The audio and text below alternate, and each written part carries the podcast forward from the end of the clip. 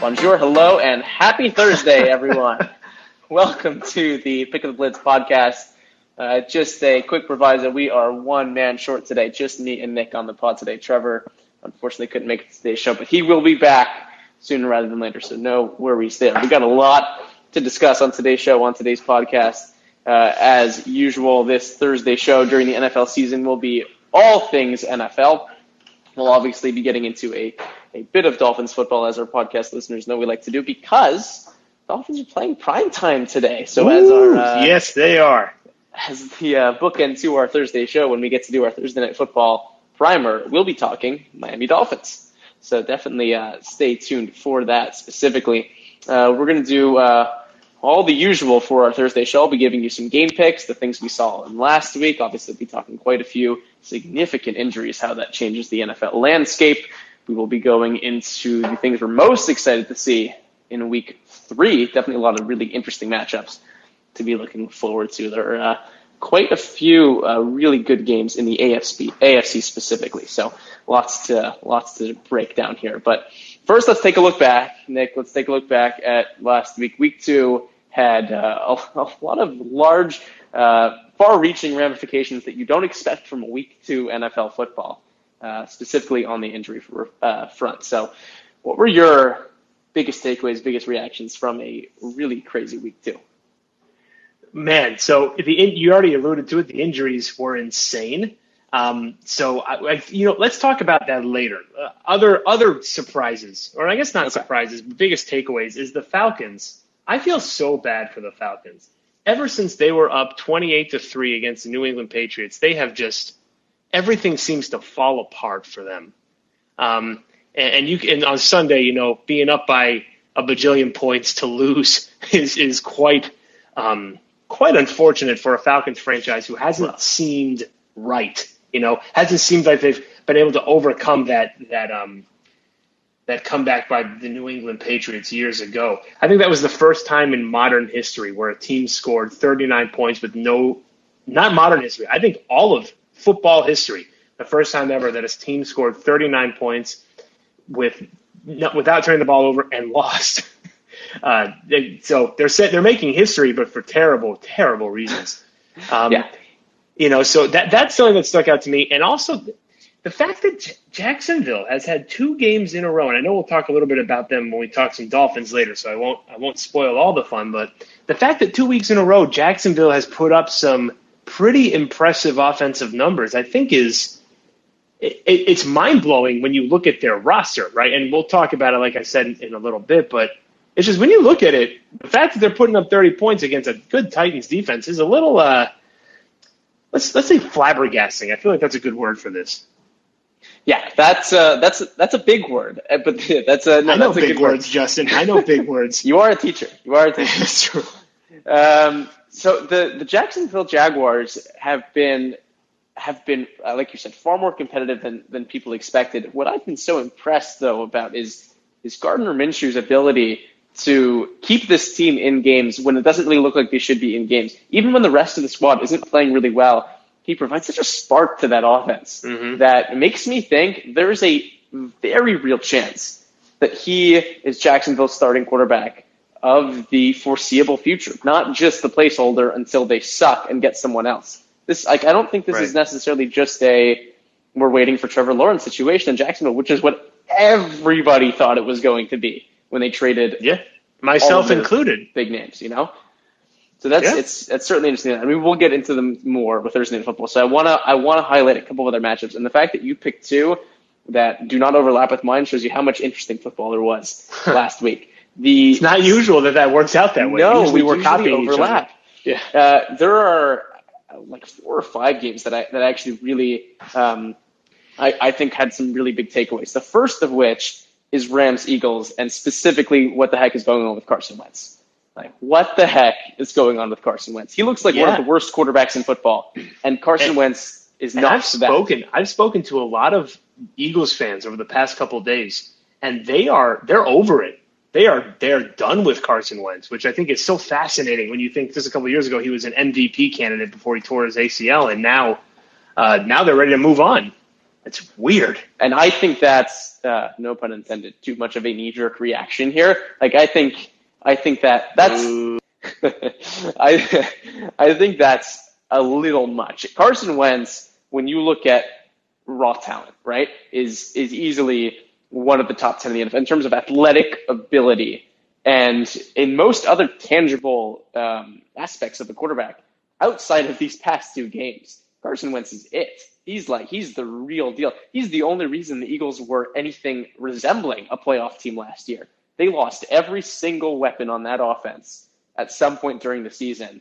The defense was good, not great, and Carson Wentz literally put that team on his back to make the playoffs. And then after two really poor performances in which he's lost, by the way, Carson Wentz is currently playing without his starting left tackle. He was playing a couple of these games at his starting right tackle. He's playing without Brandon Brooks, one of the best guards in the NFL, and he'll be doing so for the rest of the season. And after two games in which there was no significant training camp, in which there was no preseason, you're re- you're ready to move on from someone you paid over $100 million to? Like, you, you don't think that, do you think that's odd? I, of course, I think it's odd. I'm not. I'm not one of those uh, Eagles fans that are ready to pull the plug. Eagles fans, I, I love them because of their passion, but they, they, they, they do tend to have that. Um, what's the nicest way I could put this? Uh, they overreact a little bit, you know. And it's. I think this is just an overreaction. He's having a rough start to the year. Again, it's everybody's having a rough start to the year. The, the Eagles fans that are complaining that Carson Wentz is struggling right now, they should just be happy that he didn't get injured like every other player that has a name to their like that that you can follow uh, did in the NFL uh, last week. So you know, I think everyone needs to calm down when it comes to Carson Wentz's struggles. He, he'll be fine. Give them give them a little bit of time to to get get that the rest of that rust off, and and they'll be okay. It's not something to worry about. I agree. And I think this week three matchup against a very soft Cincinnati Bengals defense, and we'll go into our game picks in a bit, but a little so, bit of foreshadowing. I think this is a get right matchup for him. So then I'll ask you, if he struggles again against a poor Cincinnati defense, what what does that change your opinion?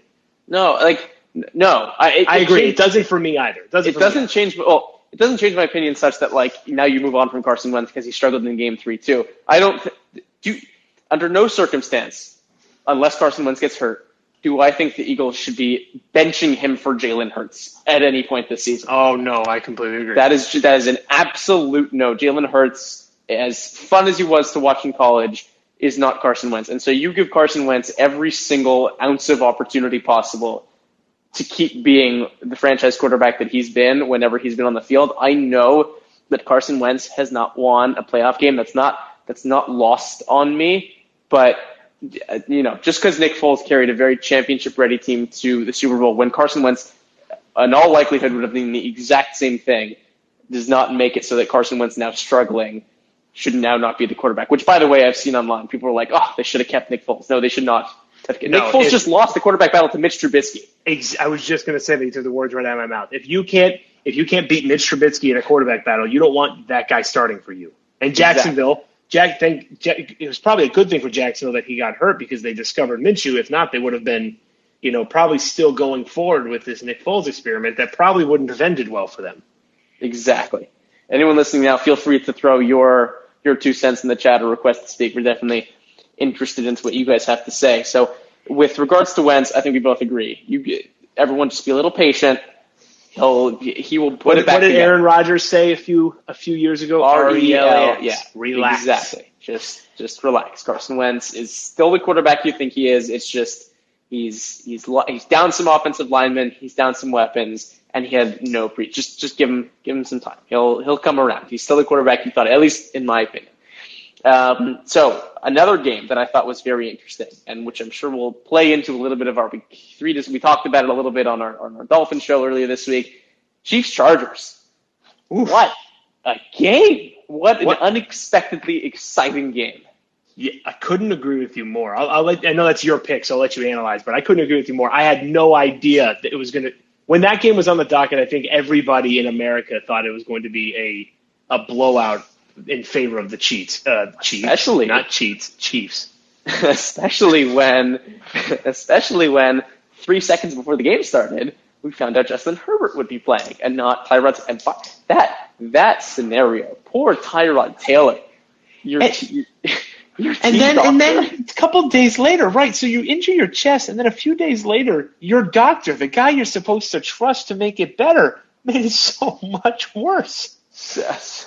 Like it's so I, unfortunate. It's I feel so bad for Tyrod Taylor, and and uh, like the fact that Justin Herbert came in and exceeded all expectations. I mean, obviously, what a storyline that is. Now Herbert potentially people are already buying into as the future in Los Angeles. But God, you have to feel for Tyrod Taylor, who was coming off a win, had still has a solid team around him, and getting another shot to start, and now all of a sudden. And by the way, when Tyrod Taylor went, remember in Cleveland when he was in Cleveland before uh, was before, was that that's when Baker came in, right? Didn't Tyrod Taylor get hurt, and then Baker came in, yep. and took the job?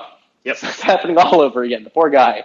Uh, yeah, he never he never catches a break. Uh, that's no. the same thing that happened to him in Buffalo, right? As yeah, well, and, he led Buffalo to the playoffs, and then the next year they took Josh Allen. Isn't that? Yes, the guy is always being overtaken by someone, and he's a capable quarterback too. I, I agree. I don't think I don't I don't think he's going to light the world on fire, but he's he's a comparable like a, uh, he's one of those guys that's not going to kill you or hurt you. He he can run the offense. He can do decent enough to give your team a chance to win, but. Yeah, you got to feel bad for the guy when when your own doctor punctures your lung and basically basically makes you lose another starting job. Now, now I have a question for you, Justin, and I'm interested yeah. to hear what your thoughts are. Do are you? You said you're that a lot of people are excited about Justin Herbert, and I'm not ready yet to anoint him the answer. Um, just like I'm not necessarily ready to anoint Joe Burrow the answer, or even Tua Tagovailoa the answer, because one game is not enough of a sample size to uh, to to put that kind of weight on a quarterback's sh- shoulders. Now, if he goes out there and in the next three or four games shows you a little bit of something, then yeah, absolutely. But one game, I, I think you know, I don't know if we need to start. I don't know if he, if if I'm ready to give him that that uh, savior of the franchise title. No, no, no, no, not no. Que- it's been one game. There's not, not even a question. But what what I think is the a you know, good game, I, though. A, a, great, yes, a really good game against the Super Bowl champion. So I guess the interesting point here now looking forward is Herbert now is playing the Carolina Panthers. Pretty soft defense, right? So in your opinion, let's say Herbert beats the Carolina Panthers, maybe in convincing fashion. Do you keep him in, or do you bring back Tyrod once his chest is healthy and his lungs are fine? No, I think if you're smart, if you're um, if you're Anthony Lynn, it's time it's time to to shelve Tyrod Taylor. Justin Herbert played better than I think I really feel uh, Tyrod would have ever done. Um, so you got to you got to keep that ball rolling, especially if he has that kind of success against against Carolina. You gotta um, you gotta roll with the hot hand on that one. Sorry, Tyrod. I I think he's a good quarterback, but not not for. Uh, I almost said San Diego, not for LA at this point. Yeah, I uh, I agree. Eh, you you need to roll with your rookie momentum. Like your your rookie comes in and plays really well. You want to feed off that confidence. You know, you want to you want to you want to push him as far as you possibly can to keep excelling, rather than you know let that hot hand cool off. And then Tyrod goes in, and then they lose a couple games, and then through the end of the season you put Herbert back in, and then what if the Magic's gone, right? Like th- there is such a thing as a hot hand in the NFL, and it, if it's there, you want to keep it going. You know, I think that's that's pretty important. Agreed. So that is my analysis. I agree. Uh, Ethan, Ethan wants to jump up here. Ethan, what are your Ethan. what are your thoughts on the topic? Curious what uh, what y'all thought um, about the like something that someone actually on locker room mentioned uh, the other day um, that I, I think I agree with and hadn't really occurred to me um, is this idea that um, in some ways, maybe a backup quarterback always has this advantage, but you have a guy as talented as Herbert that he kind of walked into obviously no one you don't want to go up against the Super Bowl champs in your first start necessarily, but that Tyrod Taylor scratch was so late that there was, and you know, I just think there's no comp between Tyrod Taylor and Justin Herbert. And so, like, for, if you're the Chiefs defense and you spend a week basically just preparing for Tyrod Taylor. And then all of a sudden, game day rolls around and you're playing Justin Herbert. I mean, it, it's it's not like you're facing a completely different team, but just stylistically, I mean, Herbert and Taylor are not that similar. So I almost I'm kind of with Anthony Lynn in this idea that look, we think we might be we might be a pretty good team. We think our defense might be really good. We think our offense might be good enough.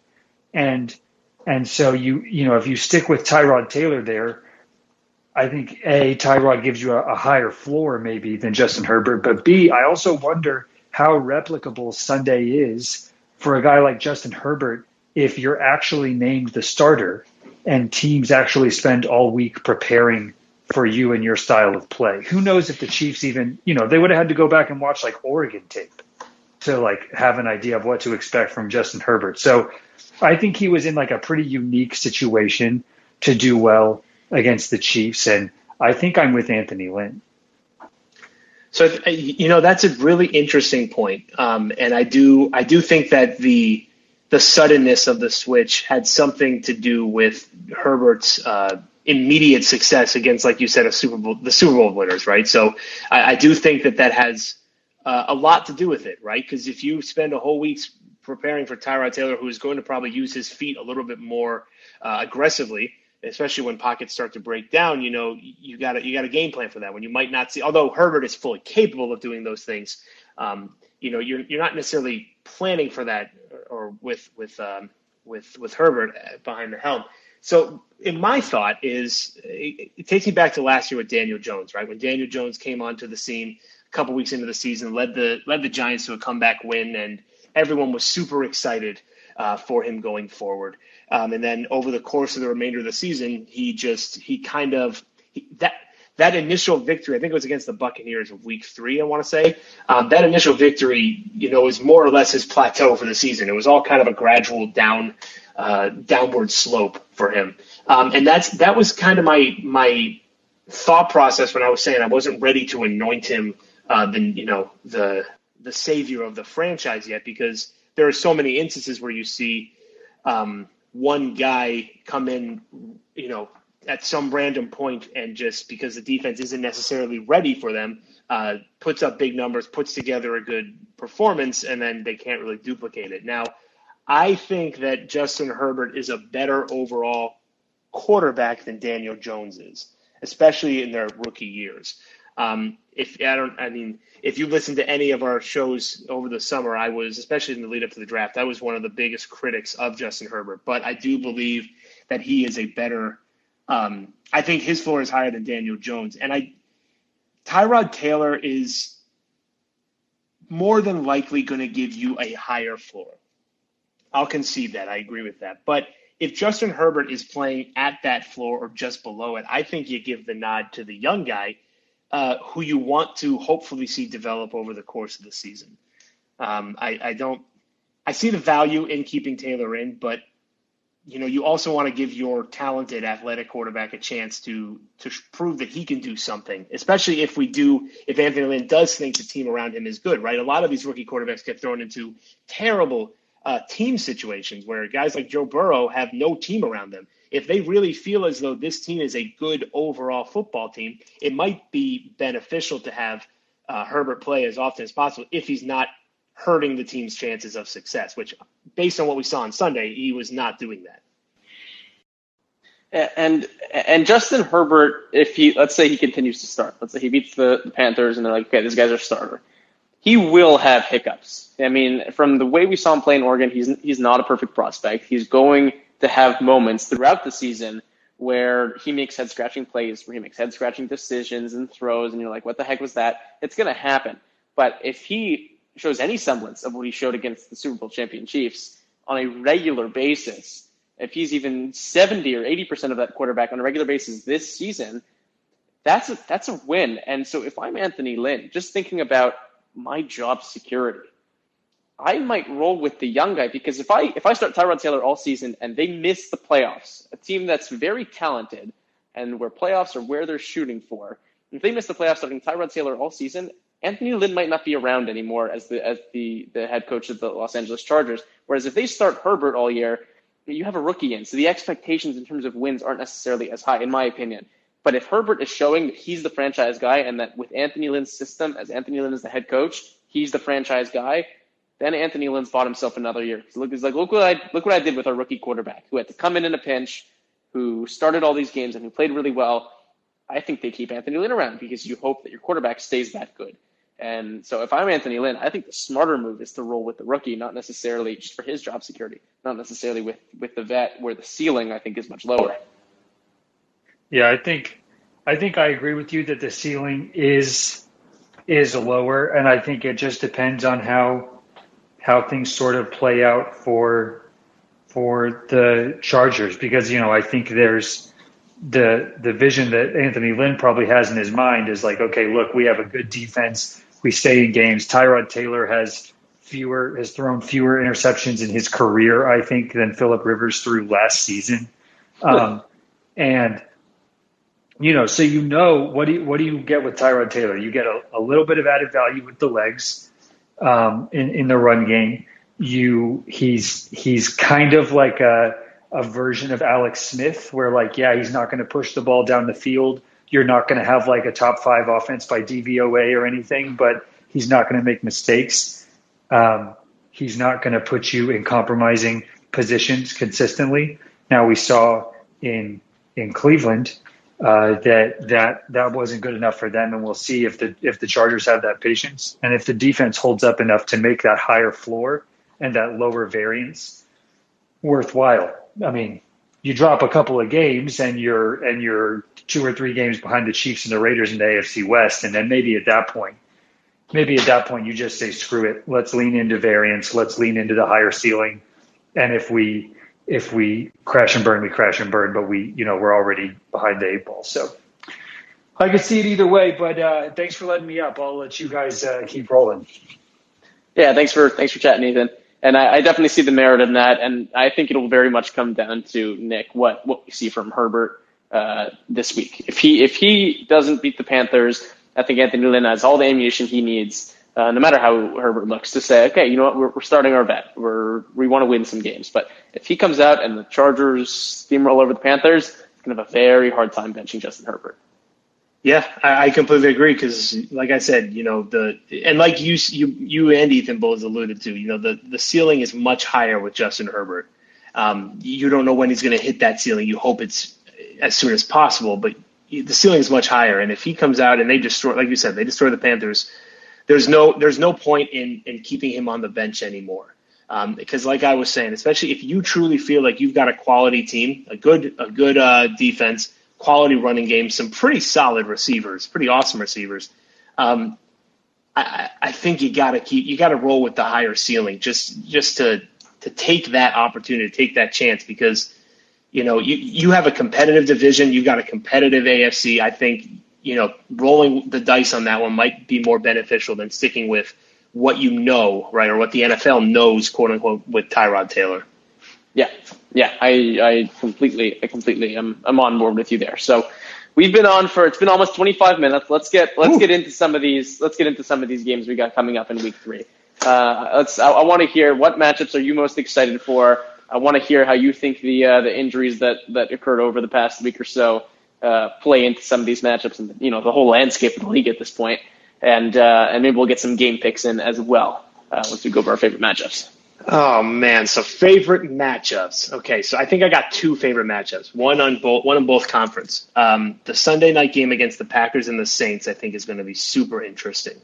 Yeah. Um, the Packers have been on fire, uh, and Drew Brees on the complete opposite side of things. Like he does not look like he has in the years past. Now, obviously, you know, Father Time is undefeated. You might delay that, but it is inevitable that you're going to start losing some of your skill. I'm, I'm a little hesitant to say that Drew Brees, who has looked not great uh, these first two weeks, is um, I'm hesitant to say that he's starting to give in to Father Time, but this is going to be a really good test because they're the Packers' offense has been firing on all cylinders. Aaron Rodgers uh, Rodgers is pissed um, that Jordan Love is sitting there, and they. Uh, you know he is he's coming out to show the NFL that he's still got some game left in him, and uh, this is going to be it has to be if the Saints want to keep up. It has to be a, um, a high scoring game, and I'm, I'm excited to see what can happen with that. And then the second game I'm interested in on the other side of the football world is the Raiders Patriots. And if you ask me before the season began,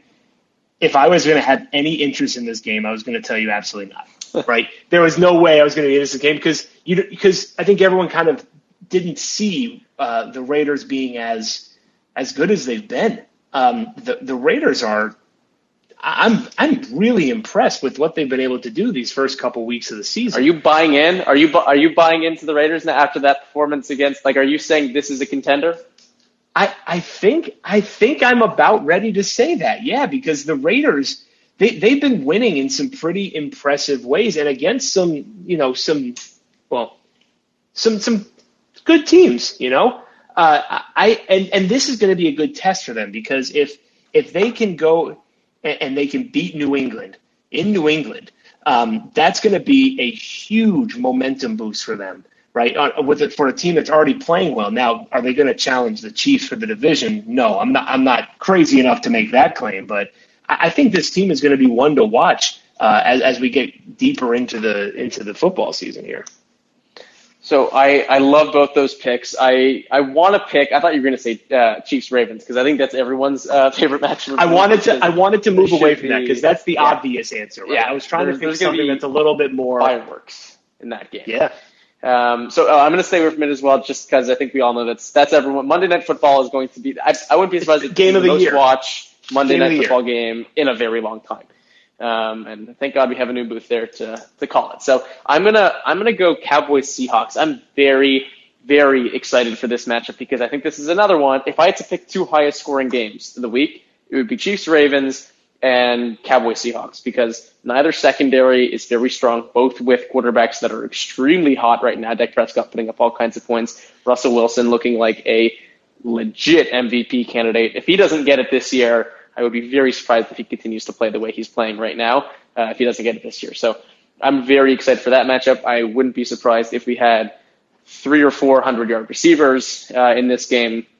I think that Russell Wilson and Dak Prescott, it's just going to be shootout back and forth. And if the Cowboys want to show that they're the playoff contender that we, you know, they certainly think they are, and that a lot of people predicted they would be with this ridiculously high powered offense, new head coach, Super Bowl winning head coach, uh, then I think this is a game that you at least, at the very least, need to stay very, very competitive in. And the Seahawks have been hot like no other team. So I'm not saying the Cowboys necessarily have to win to show that they're contenders, but that's that's a game to watch. Uh, and then if, if I'm picking another one, I, I want to see if Deshaun Watson can save a Texan season here against. For the sake of my fantasy team, I want to see if he can save the team too, man. I'm so over. I'm so over that. Please, for love of God, figure it out this week yeah, that team is that team is struggling. They're just barely treading water right now. And once you fall into that 0 3 hole, it's almost guaranteed that your season is is not playing into January. And the Texans are in a real, real danger right now of, of falling into that hole because the Steelers are really good right now. They're playing the Steelers at home, uh, or rather, the Steelers are at home. And for Deshaun Watson to save this season, you've got to come out with a W here, or else you are an 0 3 team and you are very unlikely to make the playoffs. And Deshaun Watson, his listen, he could be magical, right, when he's at his best. But yeah, I mean, can you expect him to do that every single damn week? Like, no, not not with a supporting cast around him. You got to get him at least a little bit of help. He can't do it on on his own. Yeah, and you'd think that honestly, I'm not really 100% sure what the problem is there because you'd think there are Bill some O'Brien. names there. Oh, Bill yeah. O'Brien is the Bill problem there. And the fact that even after trading a king's ransom for Laremy Tunsil, the O line still can't block anyone. And now you're going up against Bud Dupree and TJ Watt. Like, it's it's it's really sad because Deshaun Watson deserves he deserves better. So I'm very uh, I'm excited to see if uh, if we can get some magic out of Deshaun Watson to save that season because uh, you know I certainly wasn't picking them to go 0 and 3 to start the year. Um, so that's me that's, neither. That's I, I, I could have definitely said that they. I probably did say that they were a playoff contender, and if they don't win this week, it's their playoff hopes are, I think, almost mathematically, you know, unless barring a insane miracle, uh, they're they're done. They're just there's no evidence of teams of many teams going 0 3 and then making a playoff run or making it to the playoffs. At 0 2, you're at 11% to make that. That's the stat I keep seeing thrown around social media right so now. what you're saying, Justin, is that the 0-2 Dolphins have a chance. The Dolphins have a chance, and we're we're going to get into this this this Thursday night football. Do we want to do game picks first, or do we want to get into Thursday night football itself first? I think we Let, can. let's let's talk let's talk for let's talk Thursday night a little bit. And then we'll do game picks all together. We'll end with Okay. that one. Okay, so what are you expecting out of this Thursday night football game? We got the beard against the mustache. It's a storyline for the ages. What are your thoughts? So so story, storyline of the ages is a beard versus a mustache. That's right. And that's how bad is that that that's the storyline going into this for That's another Dolphin season. storyline. It's more about the facial hair than it is the team itself. Oh God, it's painful to be to watch the Dolphins sometimes. But I think you know I think this is going to be a high scoring game. I think it's going to be more high scoring than teams will um, than than a lot of people will be expecting. Um, you know, you you look at the the Buffalo game last week with Miami, and even though their defense was atrocious, their offense played very well and played very well against a strong Buffalo defense. Um, obviously, missing a couple guys in Matt Milano and Tremaine Edmunds, but uh, still was able to put on uh, put up a lot of points against a, a really good defense, arguably a top five defense in, in Buffalo. So I think the offense in uh, the Miami offense is starting to click a little bit, um, and I think Fitzpatrick knows that he has to play well, or it's to a time in Miami. So I th- and and you know on the flip side of things, Gardner Minshew has been a revelation this season. I, for one, never expected Minshew mania to continue into this season the way it is. Um, th- they're putting up a lot of points too, and Miami's defense is not only struggling but hurting um, with the loss of Byron Jones, who who's not going to be playing tonight. So I think if you know when you look at just the the factors that are going into this, I could easily see this being a game that goes into 30 point ranges for both of these teams, and that's what I'm going to be looking at to see how how many points we can score in this game, which probably a lot of people wrote off a long time ago. Yeah, and, and can, you know, Miami's offense scored a lot of points against Buffalo last week, but it, it took a little while to get that offense going. So can Miami maybe get off to a bit of a hotter start, you know, as opposed to having to try to claw back and score what many would call some garbage time points when the game's pretty much out of reach. But even before the garbage time points, the the offense was moving the ball. It was that game should have been the scoreline sh- would have been different if they didn't have those four consecutive plays where nothing happened on the one yard Yes. line, which is Yeah. though that's another thing that sometimes you can attribute to just rust, right? That game should have been closer than it than it was. So that garbage time points argument, I don't think really applies here. At least this That's- time. Trust me, fair. the Dolphins have scored a lot of garbage time points in the past couple years, but I don't think this is one of them. Uh, well, the Jags are also going to be looking to get off to a bit of a hotter start. I mean, they, they scored 30 points last week, but 20 of those points came after halftime, uh, and 13 of them came in the fourth quarter when they were trying to claw back uh, against the Tennessee team that pretty much had the game uh, in hand. So whether or not the Dolphins are able to get off to a bit of a hotter start on offense, and also, I mean, this Dolphins team right now, the storyline in terms of where they need to fix things, as we talked about extensively on our, our Dolphins show this week, was is the defense, right? The mm-hmm. defense has been horrid, and Gardner Minshew has been hot. So whether or not they could contain him with a secondary that's been struggling is going to be very interesting. They're without Byron Jones, out because of his groin slash Achilles injury.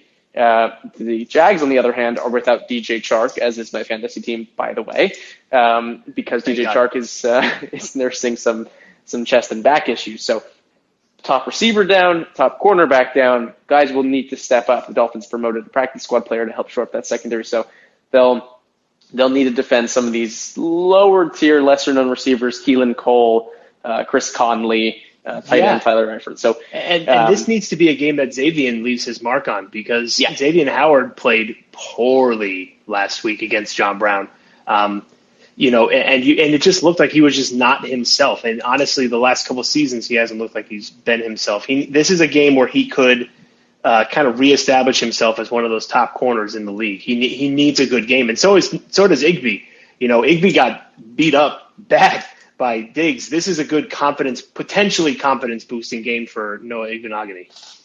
yeah, and for that whole secondary, the the Jags running game, by the way, no slouch. James Robinson, No, and that's and that's another nobody. Yeah, that's another point to bring up here is that the Dolphins rush defense has not been great. The whole defense has been bad, right? Let's just let's just stop. I'm, try, I'm gonna stop trying to sugarcoat it. It's been bad, and, and, the rush defense has not been has been pretty putrid. Um, and and you know, obviously the names aren't uh, screaming a threat for the Jacksonville team, but you know, you can't you can't discount them uh, in terms of their ability to run the ball, which makes them a little bit more. Uh, you know, it makes them less one dimensional than the Miami offense, who can't run the ball if it were to save their lives. So if you're looking for a player on offense right now for Miami where they're going to go to over and over again, and I know we had a little bit of discussion on Monday. You want this offense to get going. You want it to get going quickly. Who are you hitting on that first drive, that second drive, that third drive to start getting some of those points on the board right away? Is it DeVante Parker? Okay, interesting. I, I, thought you'd go different directions. You're you're you're going Parker right away, who by the way probably will be covered by rookie corner C.J. Henderson, who's been and one that's of the why I'm rookies. Going, by the way, he's been good though. He's been good. He, one of the few he has been, been good. good. He has been good. I'm not. I'm not denying that. But I want to. This is a game. This is a. DeVante Parker has not made his presence known the way he did last season. He needs to have a big game tonight. Um, I would say him and you know it worked last week with Gesicki. You got to hit those two guys um, and, and, try and, and try and you know to recreate that winning not not winning but successful offensive formula that you had last week. I think those are my two guys I'd like to see targeted early and often, Parker and Gesicki.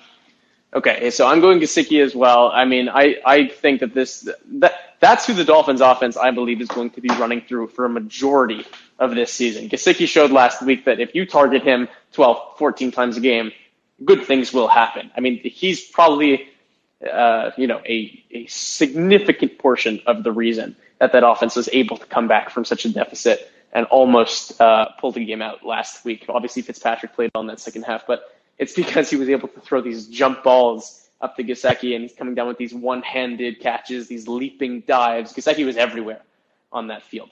Uh, so I'm definitely targeting Gesicki early and very, very often. Also, God, get the dang running game going. Like, please get. That was another obvious going. one that I didn't want to just easily take because yeah. it, it's frustrating. Yeah, yeah. No, I, I, I, I couldn't agree more. So let's get into some of these other games in terms of game picks. You had a very strong week of uh, of game yes. picks. You went twelve and four last Woo! week in your in I'll your game it. picks. So strong week, wanting to build on it. If we're uh, if we're going into some of the games this week, we'll we'll you know what? Let's end off with Thursday night football as sort of our our cap. We'll start off with a, a, bit of a stinker given the injuries that have taken. Oh, but God, the poor 49ers. Let's talk some 49ers. Yeah, we didn't. 49ers we didn't, lost everyone on the roster. Yeah. They, they, I feel so bad for them because they're they, depleted is an understatement. They they need a new team. Just they need to start from scratch because everybody's hurt. Everybody who not only like the good players, but even the backups are, like, and the players that you don't hear as much, they're all hurt. Everybody's hurt on this team. It's insane. So, 49ers um, Giants, they lost Raheem Mostert, they lost Bosa, they lost, uh, I think Dee Ford, I think, is now out, out for this game. Uh, Garoppolo's not playing. Tevin Coleman's not playing. Kittle might not play. It's like the whole team. Are you still taking the 49ers? No, I will take the Giants in this one. I will okay. take the Giants, even though the Giants are also dealing with their own injury issues. Um, you know, losing a quarter of your team versus losing Saquon, I think, is a little bit worse. Um, I, think I think the Giants will, will, get their first win of the season at home. I know there's no crowd, but at home, um, you know, and, and they're lucky they're playing San Francisco when they're this injured. I hope Miami has that same luck at some point. Yeah, I'm I'm going to go Giants as well. I'm I think this 49ers team I, I think Nick Mullens showed when he had to start a couple of games a couple of years ago. He's he's not he's not the worst backup in the NFL. You could count on Nick Mullens for some good plays, but you're missing a lot of players. And they the 49ers came into the season with a ton of injuries on offense, especially at the receiver position. There's not going to be so much support around Nick Mullens, and the Giants are playing for their year right now. Obviously, yep. don't want to fall into a hole either. So I'm going to say the Giants are able to uh, to pull one out here and uh, and start start their uh, their week three off uh, with a win. So that brings us to Washington football team at Cleveland Browns. One of I'm the, going Cleveland. I'm going Cleveland. Going Cleveland. Uh, okay. Know. I convinced I you last Cleveland. week. You were low on Cleveland last I was week, very low on Cleveland. You were like, Bengals, no question, are winning this game. I was very low on Cleveland. I was I don't know if I was low on Cleveland. I was just high on Joe Burrow making a statement, which okay. kind of happened. I wasn't necessarily wrong with that. Uh, uh-huh. They didn't win, but Burrow played uh-huh. decently well in front of the national audience. Uh, but I'm going to take Cleveland on this one. That's an interesting way to try to justify your uh, your argument there. I'm because listen to the tape, man. I was high on Burrow more than I was high on or low on the fair Browns. Enough, fair enough. Listen, I'm gonna go back. I'm gonna go. I'm gonna go Cleveland as well at home. Obviously, the home thing doesn't mean as much this season as it did in seasons past with with lack of, of fans in the stadium. But uh, I think the Browns are going to continue to roll. That running game is scary good, and the Washington front seven. By the way, one of the most underrated matchups of this week is Browns running game versus Washington front seven because the Washington front seven has showed that they are one of the top units in the NFL in terms of front seven. That's like five or six first round picks on that front seven, and they are tearing into offensive lines. But the Browns running game has, is, is probably the best one two punch in the NFL. Uh, I'm going to say the Browns running game wins it against uh, against the Washington football team front seven in that matchup. But I am excited to see what happens there if Nick Chubb and, and Kareem Hunt can continue to roll. All right, we got Bengals at the saving their season Philadelphia Eagles. What are you going there? I'm still. I'm going? Eagles. I'm. We are going. No. Well, hold on, hold on. Let me let me take. A step uh, making you rethink it. Let me. You are. Let me. I was pretty confident about that, but let me let me take a step back for a second and let me let me just ponder a few things here. The you know it's Do one it. of those things. Do it. Take Burrow. Carson Wentz Carson Wentz ha- needs to have a big game, and if he doesn't have it here, he's going to have a problem. But you know what? I'm going to do it. I'm going to take Burrow. Burrow gets the win. Yes. There it is. Okay. Burrow going, gets the win. I'm saying for the sake of the Eagle season and my fantasy season, as all you listeners can probably tell, I'm struggling right now in fantasy. I'm going to say Carson Wentz saves oh, both my team you did and that on purpose. Team. You did. You talked I, me I into it have. so you could try and I may have. Because we're both 12 and 4. We're both 12 and 4 right now in the game picks because we, we missed week one. So we're both 12 and 4 right now, and I gotta gotta get a leg up on you somehow. So playing a little bit of mind games here. Let's all see right, if I can do right. it again. Raiders at Patriots. This is uh, this is going to be such a good game. Um, you you talked up the Raiders real. I did. Real good in that. I did. I talked up the Raiders. Segment. I think this is going to be a big test for uh, for Derek Carr. I think that this uh, it's going to be a, a, good test. I think for Cam Newton as well. Um, I, this this is it, for me, and I, I, don't know if how many other people out there agree, but this is kind of a toss-up game for me. Um, and in toss-up games with Bill Belichick involved, I have to go with the Patriots. Oh man, I couldn't, I couldn't, I couldn't. You couldn't. You, you couldn't. I, I, and listen, I, that's not to take away. From, I think this is going to be a great football game. I think you know, eh, like like yeah. you talked about earlier, everyone's focused on Ravens Chiefs, right? But I think this is going to be a really, really good football game. And you should, if you don't have, uh, if you if you're not stuck watching Niners Giants, you should try and find this game. This is going to be a good football game. So Bears Falcons, and I'm going to have a, an, an extra question attached to this one. Bears are two and zero. Oh. Falcons are zero and two. Are the Bears two and zero oh pretenders, and can the Falcons turn it around? And of course, what's your pick at this game? Uh, I don't think that the I, I don't think the Falcons are going to be able to turn it around in the sense of making the playoffs this year. I don't I don't think that's going to happen. I think that division is too stacked against them. I can't see them uh, ma- making the playoffs. So turning it around from 0 and 2, I could see them going like a 6 and 10, 7 and 9. The Bears are interesting um, because uh, again, that's one of those one of those teams that I just didn't really expect a whole lot out of, um, and they've really they've really impressed me over the over the first couple of weeks, especially with that come behind victory in week one. I am going to take the Bears in this one. I'm going to take the Bears rolling, um, but I still I take that I say that with a lot of hesitation because based on your question, I don't necessarily think they're pretenders, but they are not. I don't think they're going to let when they play Green Bay. I think a lot of flaws are going to be exposed. Okay, so I'm I'm going Falcons here uh, with uh, coming off that heartbreaking loss. I'm going to say the Falcons take that, use it as momentum, and for whatever it's worth, take that and uh, and fire themselves up to win this game. It's mostly because I don't believe in the Bears, though. they they've beaten two very lackluster teams. Uh, in honestly, in uh, in not necessarily super convincing fashion either. Uh, right. and, and, I don't I don't trust Mitch Trubisky. The Falcons' offense has been hot, and even if Julio Jones can't play in this game because of his hamstring injury, by the way, another fantasy player of mine. So how wonderful is that? Uh, then I, I I still think this Falcons' offense is going to be able to score more points than a Bears' offense that I very much don't trust. I think the Bears are what you'd call a pretender right now at uh, at two and zero. Oh. I still don't think they're making the playoffs despite starting two and zero. But, but you got to give Trubisky some credit though. He's playing yes, really well this season. He's yes, he's he, and I don't even know if I'd call it really well. I call it really well for Mitch Trubisky. He's he's not well, two forty two.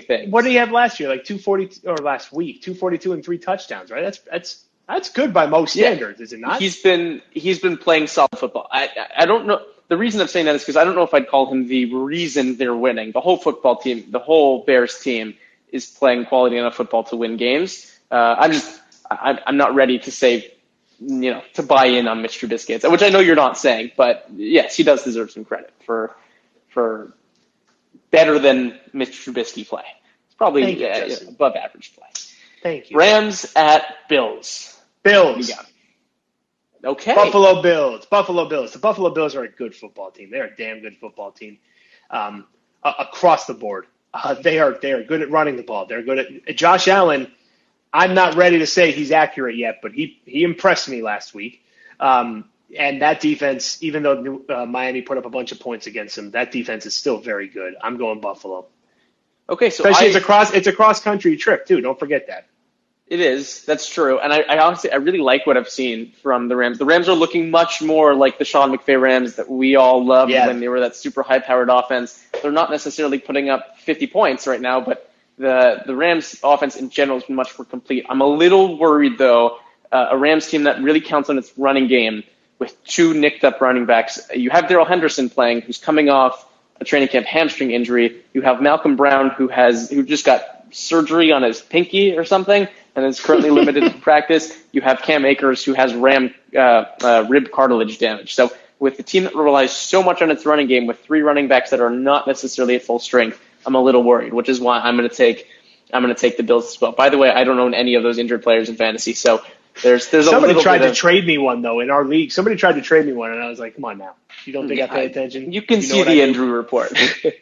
yeah. All right, uh, we've got oh we've got uh, we've got Texans at Steelers, and uh, Blaz, thank you very much for that that compliment in the chat. We very much appreciate it, and thank you for listening. Yes, thank you so much. Uh, Texans at Steelers. What do you got? I ooh, this is another t- uh, good game. Uh, I think. I, I, think the Steelers are going to take it. I, I can't.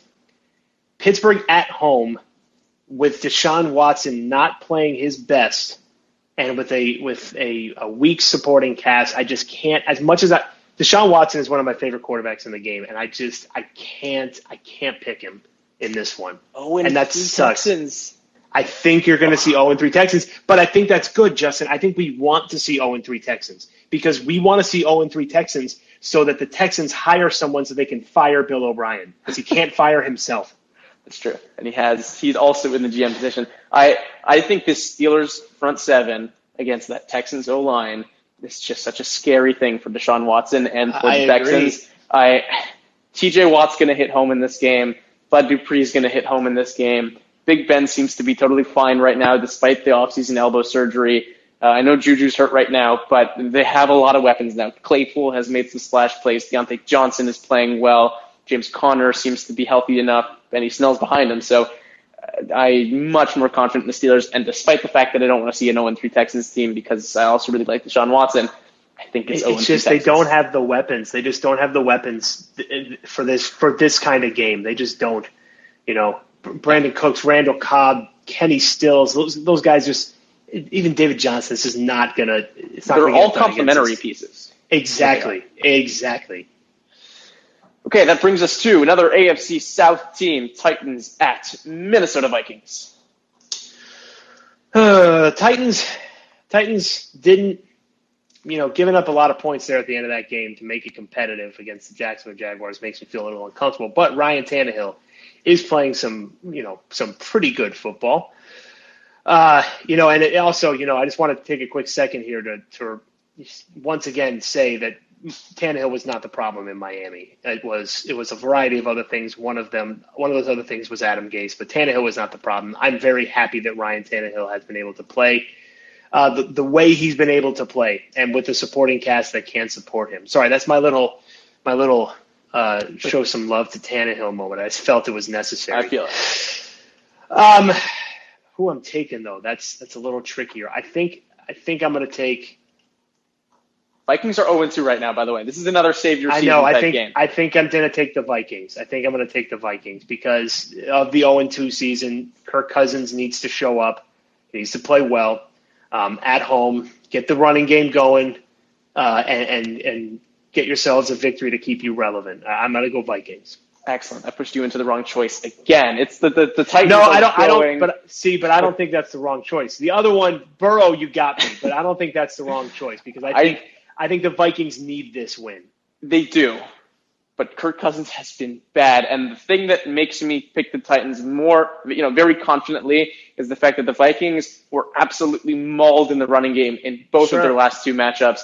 And I- Titans I have. Derrick Henry and really strong O line. And so, uh, with that in mind, despite the fact that I am flabbergasted, to use your word from earlier this episode, at the current Good state of the. Vikings team, I, uh, I'm going Titans. That brings us to matchup we already touched on a little bit Panthers at Chargers. Panthers at Chargers. I'm gonna go. I'm gonna go Chargers. I'm gonna go Chargers here. Uh, I like Teddy Bridgewater. I think you know. I think he's still coming into a brand new team. Uh, I'm gonna go Chargers. I'm gonna say Justin Herbert gets the win. Okay, I'm going to go Panthers here. Oh, Uh, I- see, this is this is the week where we separate ourselves from each other. Yeah, I'm going to go Panthers because Herbert had a really hot game, but now they see him coming. They know he's coming, and despite the fact that I talked up Herbert and I really liked what I saw from him in that Chiefs game, I'm going to say that the Panthers are able to capitalize on some of those rookie mistakes. You have a safer quarterback on the other side in Teddy Bridgewater, and I know I'm sure there are a lot of people saying, "What? There's no Christian McCaffrey. What the heck is that offense going to do?" There are still some weapons there. DJ Moore, Robby Anderson, Curtis Samuel, nice trio of receivers. Uh, and you know you have uh, Ian Thomas emerging tight end. So I think I think the Panthers are able to figure it out enough with Herbert that they come out with a win. We Justin? got yeah. Justin, wait, can, can we just skip the next one? we know what we're gonna pick, right? All right, give me just- give me a one word answer. One word answer. We got we got to we got we, we got to talk about it. Colts. like the Colts here. Colts. It's Jets Jets Colts. Colts. I'm sorry. I'm sorry, Colts. I'm going Colts as well. No no no question. I can't. No way. That's. I would rather ride with Burrow the rest of the season. Okay, I, I know I said one word, but can we can we just acknowledge the fact that Braxton Berrios, who by the way, Miami alum, I, I like Braxton Berrios, but he's currently the Jets' number one wide receiver. That's hysterical to me. That's I- honestly, see, I feel so I bad did not because it's that. because of injury, and which is obviously very sad. I'm sorry for the Jets players, but Braxton Berrios is the number one receiver. That's just- Listen to to any Jet fan good. that's listening. This is take these losses because that will mean the end of the Gase era in New York, and you might Sure. actually stand a chance. There's a petition.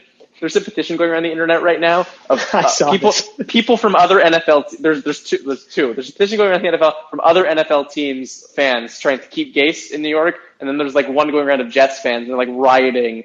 Uh, they're, they're apparently like going out to protest Adam Gase That's around the. Jets facility, which is just okay, it's not it's not good in New York right now. That that's. Right. I mean, as as like a Dolphins fan who loves chaos within the Jets organization, that's wonderful. But from a Jet perspective, I'm sorry. I I want him fired for you guys too. I do. Cowboys at Seahawks. I you talked about this game. I think this is going to be a great, another great football game. I think we got a lot of really good games this week. Um, I'm going with Russell Wilson. Russell Wilson is playing lights out football. He looks incredible. He looks like an MVP. He is going. He is so good at football and sometimes so underrated. No disrespect to Dak, who you know put up a bajillion yards last last week and ended up getting the team the win. But I have to take the Seahawks in this one. I just can't. I can't bet against Russ. Yeah, Seahawks have been hot, and I'm expecting that to continue against the lackluster Cowboys secondary. Russ throws for another bunch of touchdowns and uh, put some, some very big numbers against this Cowboys team. High scoring game. I think Cowboys will keep up, but Russ comes out with it in the end. Here's one of the uh, one of the more lackluster games of the week. We got Lions at Cardinals, which I think is not going to be close. I don't think so either. I think it's going to be a blowout. I think the Cardinals are going to wreck them. That's my analysis. I'm in on that, and that brings us to Bucs at Broncos. I'm going to go Bucs. Uh, Brady looked much better last week. The the the Bucs overall looked much better last week. Put together a pretty solid performance against the Panthers. Um, you know, Brady still obviously is, is coming into coming into this team. He needs to continue to get better. But if they can get another hundred yard, two touchdown performance from Leonard Fournette, they're they're going to be in good shape. And the way that the Broncos have been hurt the last week over the course of this last week, it's just um, I I can't I can't pick them. Couldn't could wouldn't pick them probably to begin with. Can't pick them with the injuries. Sutton, yeah, and Drew Lock. Without those guys, you don't. I don't think you stand a chance.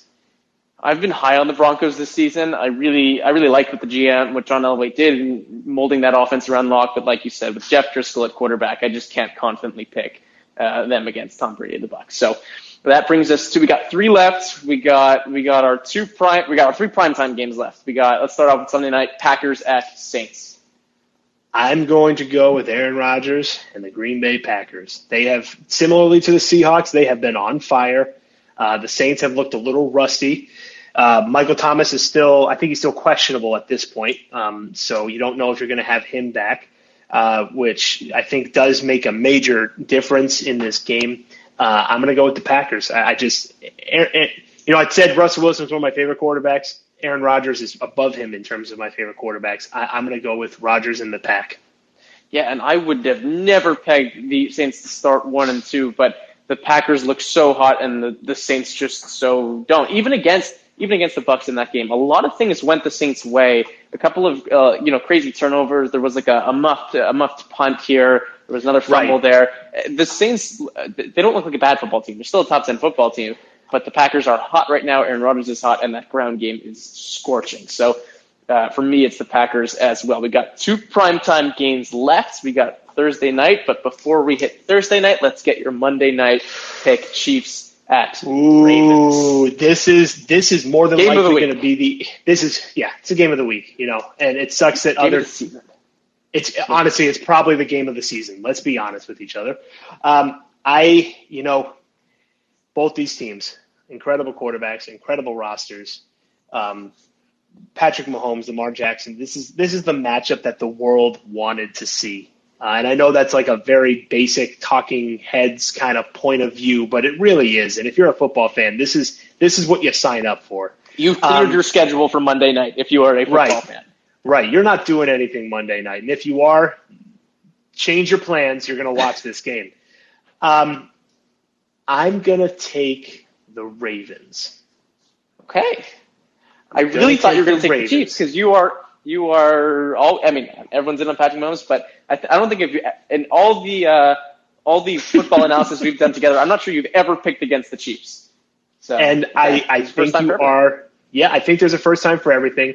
I think uh, I think I think Lamar is just is you know the Chiefs didn't didn't play well last week, and that's part of the reason why I'm going with the with the Ravens here because they they kind of got uh, swashbuckled by the by the charges there for a little wow, bit. Wow, look at the words you're putting into today's podcast. I, I had to. I don't know why that word was in my head, but I had to throw it in there.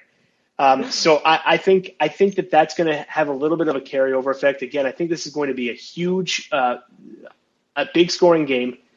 I, I, think that I think the Ravens defense is just really, really, really good, really good.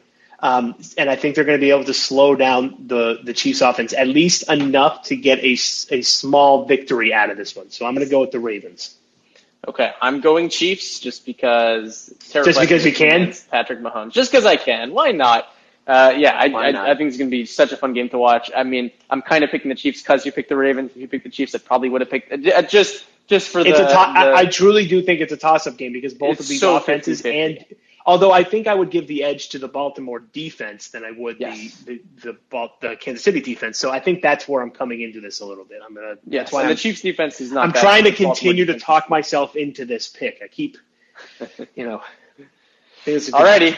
We've got our hometown team, our Miami Dolphins, going up against the Jacksonville Jaguars. This is the game of the week, really, that you've all been waiting for your Thursday night primetime matchup. Not really. So, your hometown team or the Gardner Minshew mustache mania led Jacksonville Jaguars. I did this last week, and it was obviously, you know, actually, it was closer than I thought it was going to be when I when I made the prediction. I'm going with the Dolphins.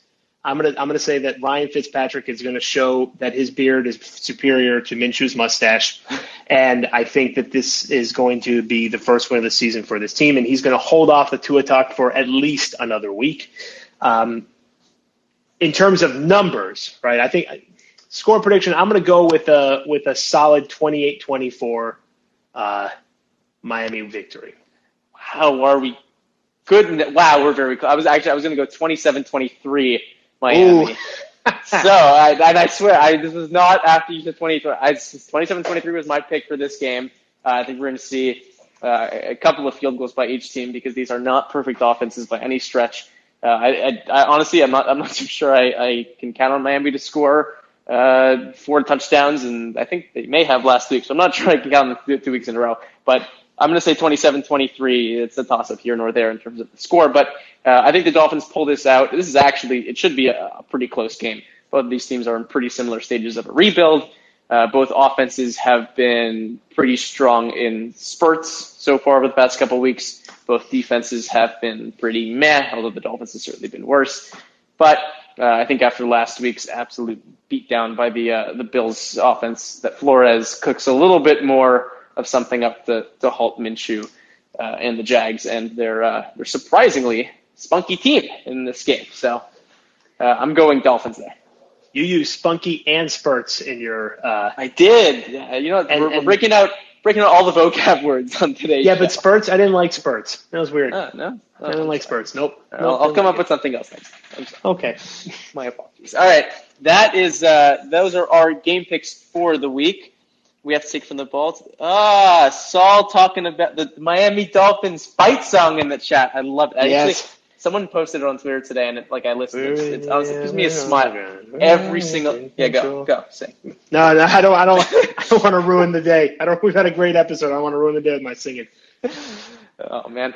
Um, okay, that's for another episode. We'll definitely we'll do a, a Miami Dolphins fight song, fight song sing along in a different episode. But uh, we went just over an hour today. This is one of our longest shows, actually, I think we've ever done. So thank you all so much for for sticking through for the whole show and listening here uh, on the Locker Room app. For anyone who might not know yet, we're hosting our show on the Locker Room app uh, live. We got our listeners here, so thank you very much, everyone, for being here. Our schedule obviously changed a little bit this week, given that the Dolphins played on Thursday night, but generally we're Dolphins post game on Monday. We got our all NFL show today on Thursday, and we generally do our uh, our Dolphins pregame, which obviously was a little bit of our Thursday night dis- discussion today on Fridays before the uh, before the weekend. So we will be back next week with some more football for you. But for everyone who's here, once again, thank you very much for listening, and we'll be talking to you again soon.